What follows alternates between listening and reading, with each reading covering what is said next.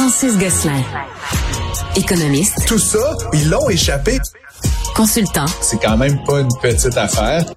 Auteur. C'est moins politiquement populaire. Francis Gosselin, pour savoir et comprendre l'économie. Bonjour Francis.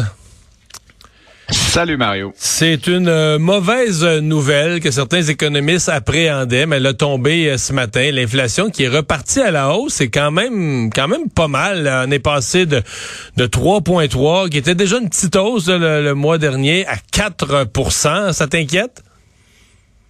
Euh, pas du tout, Mario. Justement, je me je me joindrai pas au concert des inquiets euh, parce que dans le fond, quand on regarde le détail de ce chiffre-là, tu le sais, le, Mario tel qu'on l'exprime, c'est un, ensemble de plein de prix qui montent et qui baissent dans l'économie. Euh, et puis cette fois-ci, principalement, là, les deux facteurs euh, qui font monter euh, l'indice des prêts à la consommation, c'est les paiements hypothécaires puis les loyers. Euh, puis ces deux faits-là sont directement la conséquence de l'action de la Banque du Canada. Donc j'imagine, j'espère qu'à la Banque du Canada, il y a quelqu'un qui a la préscience de se dire quand on agit pour faire augmenter les prix de l'immobilier pour étouffer la capacité de dépenser des ménages, faut pas te surprendre, Mario, que ces prix-là augmentent. C'est normal. par ailleurs, la plupart des autres prix sont relativement stables. Même l'essence, on a vu, tu sais, Mario, depuis quelques semaines, mois, le prix du, pétrole augmenté. On parle d'une progression d'à peine de moins de 1% année sur année par rapport à l'année dernière. C'est la première fois que ça repart à la hausse, mais encore une fois, 1% sur une année, c'est limite négligeable. Euh, donc, je pense pas qu'il y a de matière à s'inquiéter.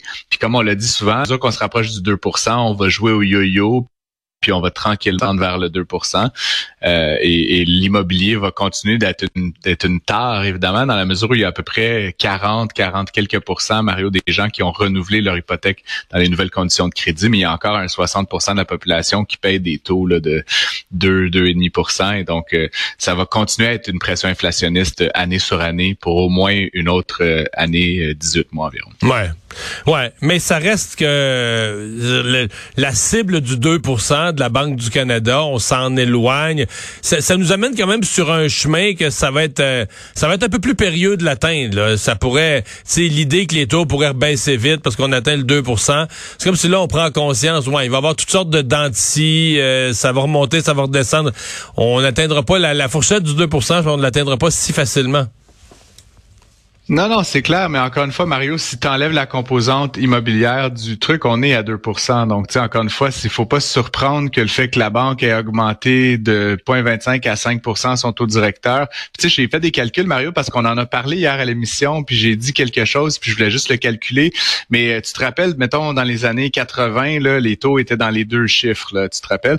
Euh, et euh, j'ai fait un, un scénario d'une propriété qui aurait une valeur de 500 000, dont le taux passerait de 10 à 15 là, ce qui était un peu les taux à l'époque, ça fait augmenter le paiement mensuel, mais de l'ordre de 30% Alors que là, passant de 0,25 à 5, ça fait augmenter le paiement hypothécaire de 57% Fait que tu comprends que la, situation qu'on vit actuelle est anormale parce que notre point de départ était pas loin de zéro. Et donc, euh, c'est sûr que cette la, la différence, l'augmentation de 5 points, on a déjà vu ça dans l'espace, euh, dans, dans l'histoire, mais jamais à partir de 0 à, ou de 0.25 comme c'était le cas en début d'année dernière. Donc moi, comme je te dis, oui, on s'éloigne de la cible, mais les gens de la Banque du Canada ne regardent pas juste le chiffre qu'on met en première page du journal, ils regardent tout ce qu'il y a dessous. Et tout ce qu'il y a dessous, je te dirais, Mario, est plutôt positif actuellement. Espérons-le. Euh, Parle-moi d'une bonne nouvelle euh, à Deschambault dans l'aluminium. Ben, tu sais que j'ai euh, ma famille vient de Deschambault, Mario, fait que je sais pas si c'est une grande nouvelle euh, internationale qui va se retrouver dans le New York Times, mais je voulais quand même en parler euh, parce qu'à Deschambault, qui est un, superbe village de 3000 habitants, il y a 500 emplois de très grande qualité qui viennent de l'aluminerie donc Alcoa à Deschambault. Et ce qu'on apprenait aujourd'hui, c'est que Québec a développé développé pardon débloqué une enveloppe de 2 millions de dollars qui va permettre à à Deschambault d'implanter un nouveau système pour certains de ces fours qui va permettre d'automatiser. Donc, deux avantages. Un, ça pérennise l'installation de Deschambault, qui est vraiment crucial pour la région de Portneuf. Et deux, ça permet d'être un petit peu moins dépendant de la main-d'œuvre. Encore une fois, dans une période de, pénurie de main-d'œuvre, ça va permettre d'automatiser un certain nombre de tâches. et donc, ça, va faire en sorte que, encore une fois, on puisse continuer d'opérer de manière profitable à l'aluminerie euh, à Deschambault. C'est sûr que le secteur de l'aluminium est super stratégique pour M. Fitzgibbon, fait qu'il y a rien de très surprenant dans cette annonce-là. Puis entre nous, Mario, c'est 2 millions de dollars, c'est très bien pour Deschambault. Oui. Mais dans le grand marché de l'aluminium, c'est après la virgule. oui, oui, oui. Non, c'est une, industrie majeure pour le, le, Québec qui bénéficie de notre approvisionnement en énergie parce que dans l'aluminium, les ingrédients, c'est la bauxite et l'énergie et l'énergie. Puis on a la chance euh, ici au Québec. On est rendu à ton prochain sujet, là. tu ne parles pas de Noël. Tu ne parles pas de Noël à mi-septembre, là? Ben oui, exactement. Tu fais tes cadeaux? Euh, non, j'ai pas commencé. Le 24 décembre. J'ai pas euh, commencé. Je suis plus du genre 23 décembre. 24, c'est trop tard. si tu veux, Mario, je vais t'envoyer ma liste de souhaits ah, pour C'est bien, je retiens ça. Mais euh, non, je vous en parle. Pourquoi? Parce qu'aujourd'hui, on apprenait que Amazon, hein, qui est toujours un pas en avance sur pas mal tout le monde, ont commencé une vaste campagne de recrutement.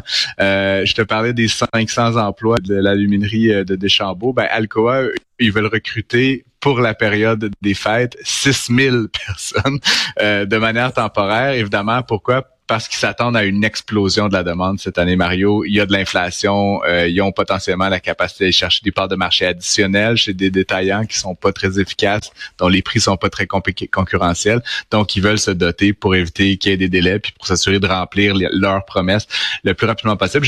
Je sais pas où ils vont les trouver, par exemple. Mais euh, tu dis, ils embauchent euh, 6 000, c'est pour l'Amérique du Nord, ça? Ah non, c'est pour le Canada. Pour le Canada seulement. Puis ils les mettent à pied après. Donc ils embauchent 6 000 personnes, mettons, durant l'automne, puis après Noël, en janvier, ils les mettent à pied, ou ils en gardent une partie s'ils ont besoin? J'imagine qu'ils gardent les meilleurs. Puis généralement, euh, Mario, ce qui se passe avec Amazon, c'est une stratégie qu'ils exploitent depuis leur tout début dans les années 90, c'est qu'en fait, les périodes comme ça de fête ou autre, c'est des périodes où ils, ils, augmentent leur capacité, ils augmentent le nombre de clients qu'ils ont, puis éventuellement, après les fêtes, oui, ça retombe comme tous les commerces, mais pas aussi bas qu'avant, tu comprends? Donc, c'est comme un espèce de système par escalier. Et donc, oui, ils embauchent 6 000. J'imagine qu'il y en a quelques-uns qui, vont être remerciés après la période des fêtes. Mais encore une fois, il y en a plusieurs qui vont rester un parce qu'ils sont bons, mais aussi parce que ils vont avoir atteint un nouveau palier là, dans leur chiffre de vente. Évidemment, Amazon, tu le sais, cherche toujours à accélérer la livraison euh, dans, les mains des clients, les retours, c'est, fulgurant aujourd'hui, comme tu le sais, puis je veux pas encenser cette compagnie-là plus qu'une autre. Euh, mais, ça, mais ce que je voulais dire aussi, Mario, c'est que je me demande de, nos autres détaillants, disons, qui ne sont pas Amazon, les détaillants québécois, combien sont en train de penser à embaucher des milliers de personnes pour dans quatre mois. Je souhaite qu'il y en ait plusieurs, tu sais, et qu'ils attendent pas à la mi-octobre pour faire leurs offres d'emploi parce que Amazon les aura probablement déjà tous et toutes pris. Euh, donc, encore une fois, c'est c'est le début de cette espèce de course folle dans une situation de pénurie de main d'œuvre. Il faut s'y prendre à l'avance. Puis le message que je communique là, à tous les autres détaillants qui, ont peut-être des croûtes à manger, ben, c'est que la course elle commence maintenant pour Noël, aussi absurde que ça puisse sembler. Merci beaucoup, Francis. Bye bye, à demain. À demain.